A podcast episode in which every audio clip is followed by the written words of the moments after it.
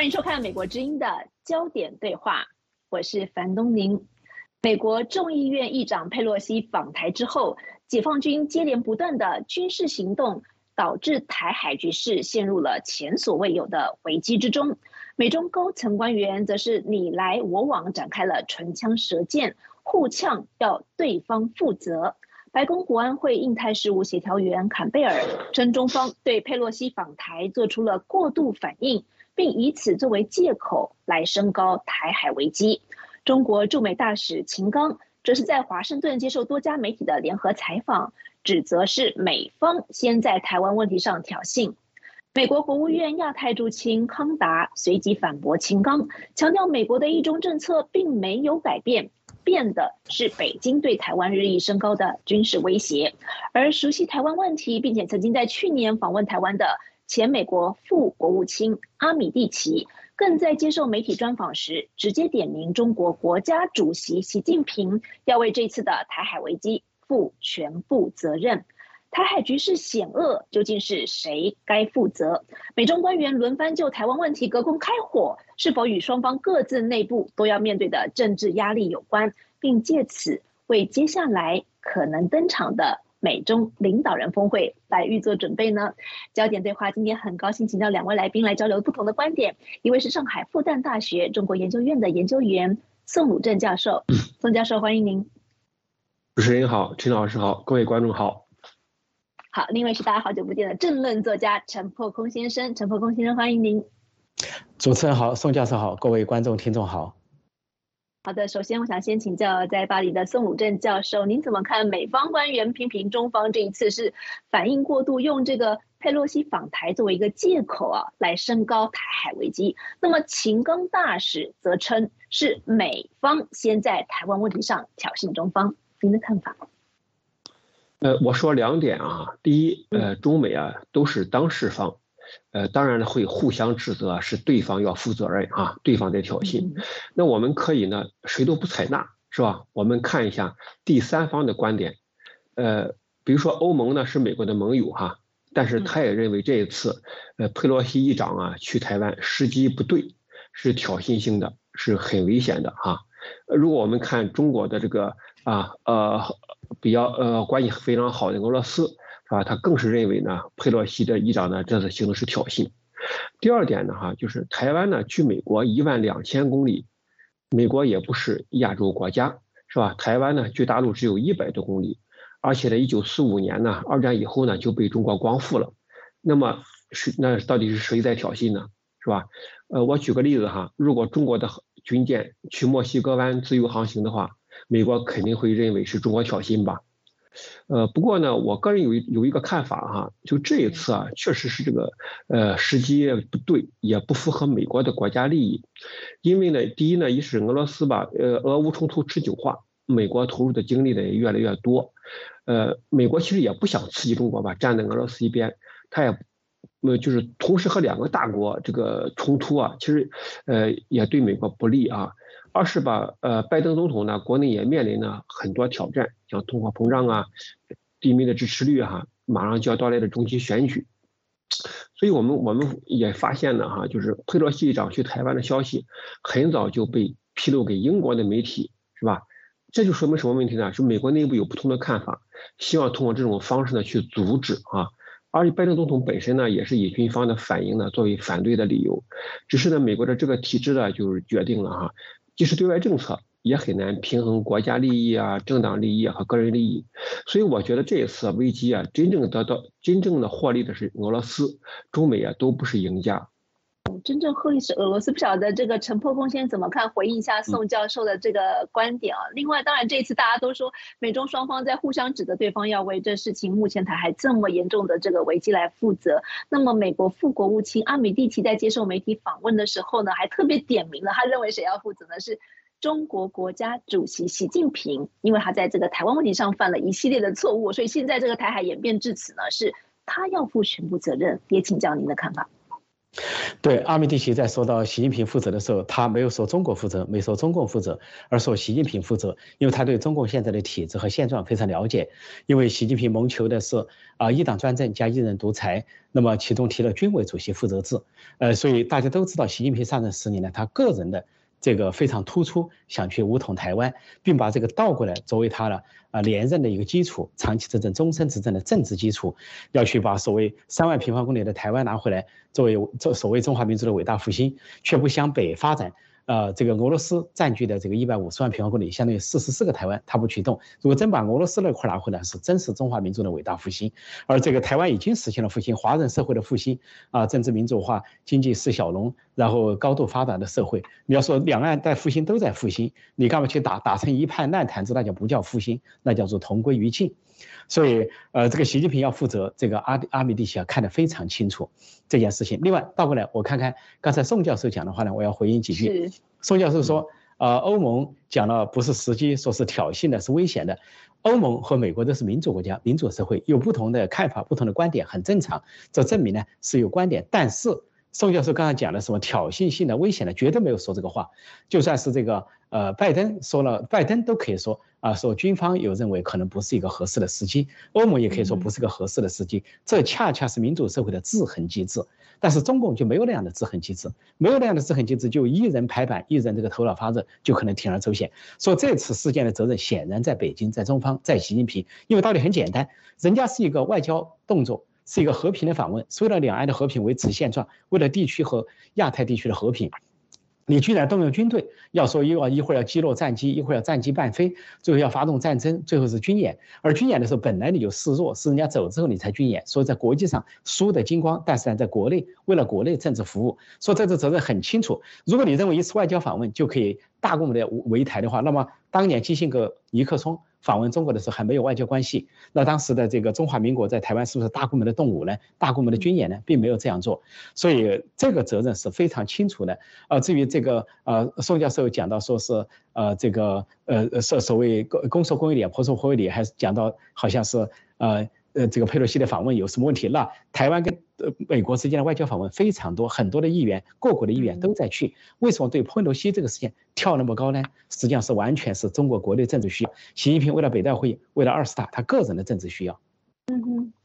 好的，我就顺着刚才这个陈破空先生的这个讲的，就请教宋儒正教授，就是。其实美国的国务院的这个亚太驻青康乃也是这样的一个逻辑，他说这个美国的一中政策，他强调没有改变啊，这个处理台湾问题的方式也没有改变，过去也曾经有过美国众议院的议长访台，那么为什么这一次中方好像他认为是反应过度，拿这个来做借口啊？那么他的辩与不辩是反驳秦刚大使指控这个美方先挑衅的中方，那么在您看来，究竟是美中双方是谁改变了台海的现状呢？我想先回应一下那个陈老师的一个看法哈，当然我也赞同啊，就是欧盟呢它是一个民主体制哈，所以呢它有很多就是各种各样的事情都能够出来，但是呢这也正说明什么呢？他们说的是自己想的真实的想法是吧？他们也确实是认为，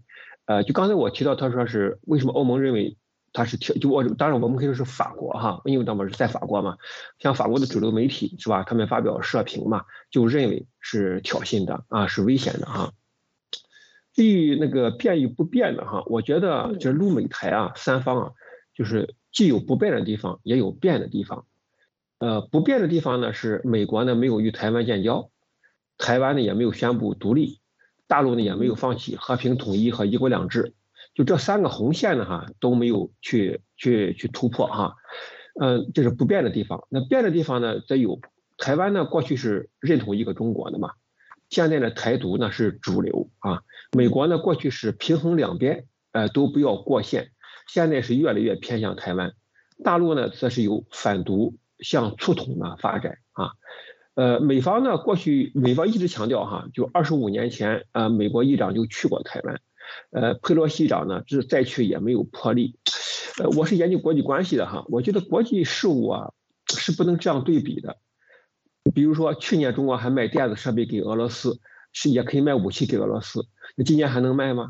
是吧？过去美国还在台湾驻军，现在还能吗？因为这个时空啊变化是非常大的，所以过去能做的或者过去不能做的，现在可能就能做或者不能做啊。所以说我觉得这个对比不是很合适哈。我觉得北京呢对台的政策有两点是很明确的，一是呢以代价最小同时利益最大化的方式统一，就是和平统一嘛，就希望1+1大于2，而不是相反啊。你像这一轮博弈吧哈，大陆对台经济制裁金额才7亿美元，台湾呢2021年呢对大陆顺差就是1400亿美元，这个制裁呢其实就是个象征性的，说明大陆还是要坚持和平统一。第二点呢哈，就是很明确，就是迫不得已的时候就会使用武力了哈，而且呢大陆也很清楚，动武以后呢美国不会出兵，会采用呢乌克兰的模式进行消耗和制裁，因为核国家是不会发生战争的嘛。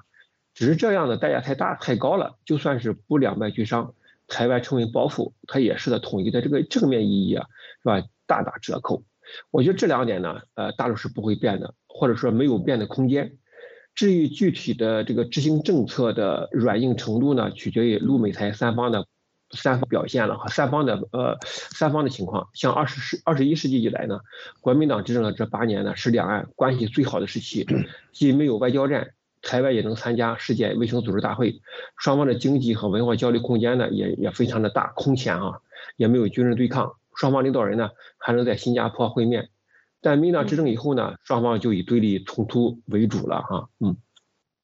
那么陈破空先生要不要也回应一下宋教授所谈的这个？其实并不是民进党执政之后才这样，是习近平执政之后才这样。因为民进党已经是第2届政府，上次陈水扁就有政府，所以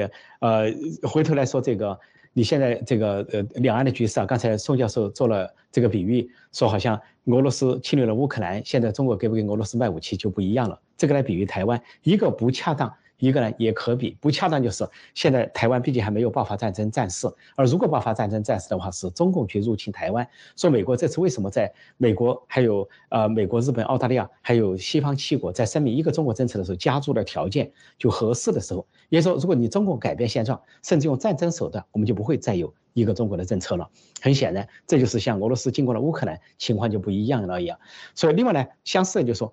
中共对台湾的行为的确像俄罗斯对乌克兰，所以美国有必要做出这个强势的反应。另外，前段呢，这个宋教授还提了什么家门口家有多远，又是美国道内。首先，美国是个亚太国家，它在第50州是夏威夷，就在太平洋的中心。另外还有关岛这一系列的地方，另外亚洲的国家都是依靠美国来，在1战、2战、冷战之后，依靠美国作为他们这个军事的防线，就说是安全的保障。甚至新加坡一党专政的国家都是靠美国提供安全保障，而不是靠中国。所以这些国家都有联盟的活动、盟国的活动。而用家门口来比喻啊，这就是当年日本军国主义的观点。日本军国主义就认为啊，亚洲是亚洲人的亚洲，要建立亚洲大东亚公用圈。然后要排除什么欧美势力，排除白人势力，拿种族、拿世界的划界，这是一个蓝色的星球，人们共处于这个星球。这个星球的任何地方，如果发生了战争或者发生了危险，那么对世界和平秩序负有责任的第一大国美国，它就应该挺身而出，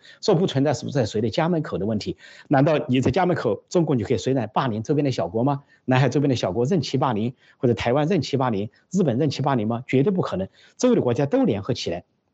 都需要美国、欧洲的帮助，共同去对付现在的这个区域性的或者是全球性的恶霸啊，就是北京的中共政权。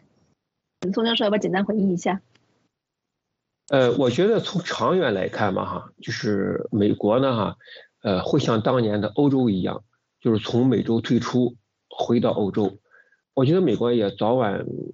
会其实。那个包括新加坡，其实他们也说得很明白嘛，就是中国是个邻居啊，搬不走，但美国是还有可能会离开的啊。我是从这个，另外我还是觉得这个西方啊对中国呢还是有2个误解了哈，就是第一呢，他们是从传统的地缘政治角度，觉得中国的和平发展呢打破了世界的力量平衡，因为欧美的这个地缘政治理论啊，就是要保持平衡才有和平，你中国你起来以后呢，这个。平衡是被打破了哈。第二呢，就是美国其实要防止呢，就任何国家危及到它的全球的这种领导地位或者霸主地位，包括的美元的世界货币地位哈。任何国家的发展如果超过这个底线呢，美国就会想办法去遏制。包括80年代末对日本也是如此。但我觉得中国这个国家呢，它应该说是和日德呀不太一样，包括俄罗斯也不一样哈。我觉得不会出现这种情况。这个我回忆一下宋教授的说法哈。这个首先呢是宋教授在谈到什么哪里要回到哪里，美国要回到欧洲，美国要回到美国，这是200-300年前的一种观点。现在都知道中共都在唱全球化，都在讲互联网时代，都在讲地球村是一家，还谈这个什么国家要到哪个区域中去，好像每个国家限制在某个区域中啊，连中国都不同意这个想法，说中国都发展了非洲去，发展了中东去，说这个想法是200-300年前。另外呢说到这个关于这个说是美国霸权，或者是怕别的国家崛起，这也是我很遗憾很抱歉的说，这也是日本军国主义或者纳粹德国的想法，前苏联的想法啊。当时德国就认为要崛起，日耳曼民族要报仇要崛起，然后英国妨碍了他，法国妨碍了他，美国妨碍了他，还有日本呢决定要大东亚共荣圈全归他管，而美国是太平洋唯一的可以抗衡的力量，妨碍了他，他去发动珍珠港袭击。这些观点就是什么？就美国的观点很清楚，如果你是通过战争和扩张侵略来崛起，美国极力要打击你、阻止你，但是你通过和平民主的发展不会，美国还扶持你。像战后，日本和德国都是战败国、战争的废墟，但美国马歇尔计划援助他，而且真诚的帮助他扶持。战争废墟上的两个国家，经过美国的帮助，都站立起来，成了真正的第2号经济强国、第3号经济强国。美国什么时候说我怕你强大了，怕你崛起了？就是你以和平民主的方式崛起，欢迎。今天的印度人口第1大国，正在飞速的发展，正在崛起，和平崛起，以民主的政体最大的民主国家，但是美国乐见去发展，从来没说我因为印度发展了又是人口大国，我就要来遏制掉。这都是北京那些病态的患有强迫症患者的人造出的一些舆论。所以我认为呢，这些舆论呢，可能一定程度上对宋教授有一些消极的影响。对，陈伯光先生跟这个宋教授的观点不同，这个我们也回到这个美中双方针对这个台湾问题究竟谁要负责，是谁改变现状，两边现在吵得不可开交。请教宋教授，两边的这个强硬姿态是不是跟今年美中两国自己各自内部的这个政治议程跟政治压力有关啊？尤其是大家都关注台海危机是不是波及到了北戴河会议，还有中共即将登场的20大呢？请教您。其实中美关系应该说并不仅仅是由于双方各自目前的内政有政治的这些安排而是这种结构性的矛盾嘛，是吧？包括台湾其实也是，就是台湾呢，它并不能决定中美关系，而是中美关系呢决定了这个两岸关系，是吧？它是这样。至于它是否能够影响到北戴河和20大呢？我觉得这两个都是中国的内政对于一个大国呀。外部因素是很难产生影响的，像美国、俄罗斯也都是如此。比如说这一次吧，民意对中美博弈的结果是有一些失望但并没有改变呢，就是支持就是中共中央的这个民心。如果说有影响的话呢，那就是大家会更认为中国需要一个强有力的领导人长期执政。真正能够影响中国政治的呢，还是执政党的表现。是否能够解决好自己的内部问题，像民生问题？那么陈伯光先生，刚宋教授提到说，这一次这个处理台海危机，可能中国的民意有些失望。这或许跟之前这个中共的这个战狼们把这个狠话说得很高，可能这中间落差有关系。那么您怎么评估台海危机现在的发展对于北戴河和20大的影响？尤其是我们看到这个习近平在北戴河结束之后，还特别去参观了这个辽沈战役的纪念馆，国共内战的纪念馆，这个对台海问题和目前的台海危机有没有释放出什么弦外之音或信号呢？您的解读？对，我们注意到北大会议一开完呢，这个党内的温和派、改革派李克强是到改革开放的前沿深圳去看，并到邓小平前献花圈，表示他这一派坚持改革开放的理念。而习近平呢，跑到东北去是参观什么辽沈战役纪念馆，在宣示战争当然就不说他对历史根本不懂当时这个辽沈战役的打是因为美国人的帮助，本来中共已经被新一军孙立人把林彪的部队打到了中苏边境都要去建立东北流亡政府了。由于延安请求美国协调，美国要求就停止，蒋介石把孙立军、孙立人撤出中共才反扑回来。说当时毛泽东举杯相庆，说不怕中央军就怕新一军。孙立人走了，心头大患消除。另外，为了攻长春饿死20万人，都是中共留下的暴行。这些习近平可能不懂。回头来看这次台海的军演，习近平是在国际上全盘失败。第一个失败是电子战的失败，他连佩洛西的座机都探测不到，非常丢脸。第二个是发导弹，发了1-2个多小时就停了，因为导弹居然打偏打到日本的经济专属区。第三点就是通过这个军演之后呢，这个国际社会激起了极大的反感啊！美国还有七国还有其他国家分别发表声明，连东盟峰会啊都罕见的不点名批评中共制造这个紧张。国际上，习近平全盘输了，但是他恰恰是为国内政治服务，为北戴河，为这个20大服务，显示他有军权在握，或者显示他在这个有民族主义。说这一回他连小粉红、老粉红都不买，很多人呢网上又传出很多自打耳光啊，发誓呢，贝洛西坐骑不敢降临，降临就要怎么样呢？认赌服输啊，甚至这个首骗首富啊。这个陈光标说捐出90%家产，后来不算话，甚至有个周小平说倒立直播，他也没有说话算话，那么都是输了，对习近平极为不满，说习近平在国内也输了。恰恰作为一个大国，作为习近平，他们就是用国际政治来为国内政治服务。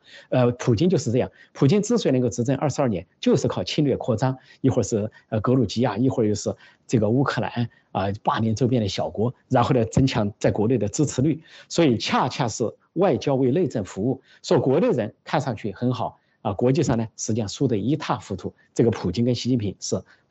同轨，而且如果中国走向一党专政再加一人独裁的话，这个国家更加危险，把中国拖向战争，就跟俄罗斯把俄罗斯乌克兰拖向战争一样。那么苏教授，你怎么看刚才陈伯公先生的分析？这习近平好像在国际舞台上或在国内这个外交为内政服务也是输。那么现在您怎么从这里看美中关系的下一步？究竟北京是不是要考虑调整对台政策或是宣传的口径来为目前的情势降温呢？您的看法？我觉得哈，就是因为现在已经有消息嘛，就是8月下旬啊，就是又会有一个美国的代表团呢去台湾，啊，所以第一呢哈，就是两岸关系呢很难降温，因为呢美国会不断的有类似的行为叫他去是吧？包括众议选举之后呢哈，共和党如果能够在众议院获胜，会有新的议长出来嘛是吧？他恐怕也会说我要去台。所以说双方怎么会降温呢？说这种降温需要双方降温吧。如果有一方你还在不断的派团去，他很难去降温。不过大陆的反应啊，我觉得是不会超过这次佩洛西议员去台湾，即大规模的军演、对台湾制裁、中日中美合作这三项，啊，就你再去他也不会超出这三项。但是呢，大陆呢会加速发展和做好出现最坏情况的准备。坦率讲呢，哈，就现在大陆啊等的就是一个时机，就说的直白一点吧，就是等美国出错或者突发更大的一些挑战，像黑天鹅、白犀牛。我们看一下21世纪以来啊，你像911是吧，2场反恐战争、金融危机、阿拉伯之春、英国脱欧啊，特朗普当选、新冠疫情，包括占领国会、俄乌冲突，是吧？就是这个概率还非常的高，平均2到3年就一次吧，哈。所以我个人认为呢，哈，美国要阻止中国最好的办法呢，也是解决好自己的问题。我觉得在这个等的过程中呢，哈，大陆会不断提升自己的筹码，要让美国难以承受或者不愿意承受，就是反制中国的成本。我们假设哈，就台积电是大陆的企业，那美国还有多少意志力去制裁大陆呢？当然它是台湾的啊，我是假设的话呢哈，它是这样。那么陈伯公先生，请回应一下宋武正教授，并且预测下一步。如果说台积电这样的企业出现在大陆，除非政治改革，除非中国民主和宪政激发人们的创造力和创新力，否则在一党专政下不可能出现台积电。中国人民没有创新能力，只会山寨版、抄袭、剽窃、盗版，所以这个制度需要改变，才是事情和平的基础。我们倒过来说。现在台海出现了危险，出现了险恶局势啊！冤有头，债有主，有因果关系非常清楚。我们不能只说果不说因，说美国不断的有议员去访问，那当然，因为在这个时候，中共武装到牙齿，不断的有军机去袭扰台湾，战舰靠近台湾，还说要创造新常态，去超越中心线。这个是习近平上台以来就逐渐出现的局面。说美国因应这个局面是被动的出击，而美国的出击还是和平的、文明的，就是我这个外交访问。或者是我外交支持，或者是政治活动，或者大不了就是这个军舰和军机啊，按照国际法穿越台海都正常状况。但是中共是把大量的军机啊开到了台湾的这个西南空域啊去进行挑衅，大量的这个军舰开出去或渔船开出去进行挑衅，进行战争的舞弄。所以战争开始的一方绝对是中共。既不是台湾，也不是美国。说这过去这10年是习近平一直试图改变海峡的这个现状或者台海的现状，而美国是说得非常清楚，任何一方单方改变现状都不接受，因为那是对和平的挑衅。说美国负有对世界和平、地区和平、台海和平重大的责任，所以谁是谁非、谁因谁果、谁是正义、谁是这个邪恶，可以说一清二楚。是的，究竟谁改变现状，谁是谁非，这的确是目前美中双方吵得最凶的。那么宋教授，其实我们目前看到这些唇枪舌战，或是说这个台海的剑拔弩张，也有一种说法是，它会不会只是美中双方为了这个即将登场的美中领导人峰会？因为现在传的很多美国跟英国的媒体、欧洲的媒体也都在讲说，应该是在 G20 的时候，两个人会在印尼见面。是不是双方的这些这个你来我往，都只是在为这个拜习会做一种铺垫的谈判策略呢？你怎么看这样的分析和说法？我有2点看法哈，我不是很赞同哈。就第一呢，就双方呢见不见面呢还不一定，因为见面要有合适的气氛嘛，要双方都要有所收获，是吧？你否则和金正恩在河内见特朗普总统一样，失败了对双方都是很大伤害嘛。这个外交的讨价还价呢，都是在幕后，在桌子底下嘛，搞秘密交易嘛。你要是公开的把分歧和条件摆出来，你怎么去妥协呢？是吧？另外呢，他这个 G20 会议呢，就双方如果都去了，这个见面的方式有很多，比如说可能就我们在会上，是吧？每个人见个5分钟、10分钟，是吧？你说这也是一种见面，是吧？但这个就是一个礼仪性的了哈。第二呢，就是双方哪怕是正式的，是吧？长时间的见了，也没有办法呢从根本上改善中美关系。就如同呢，此前的西北通话也没有阻止这一次台海危机是一样的，啊，就是他也没有阻止，是吧？那个佩洛西议长去台湾，也没有，是吧？阻止大陆去搞军演，是吧？就是见着还通话也好，见话也是这样哈，因为双方是结构性的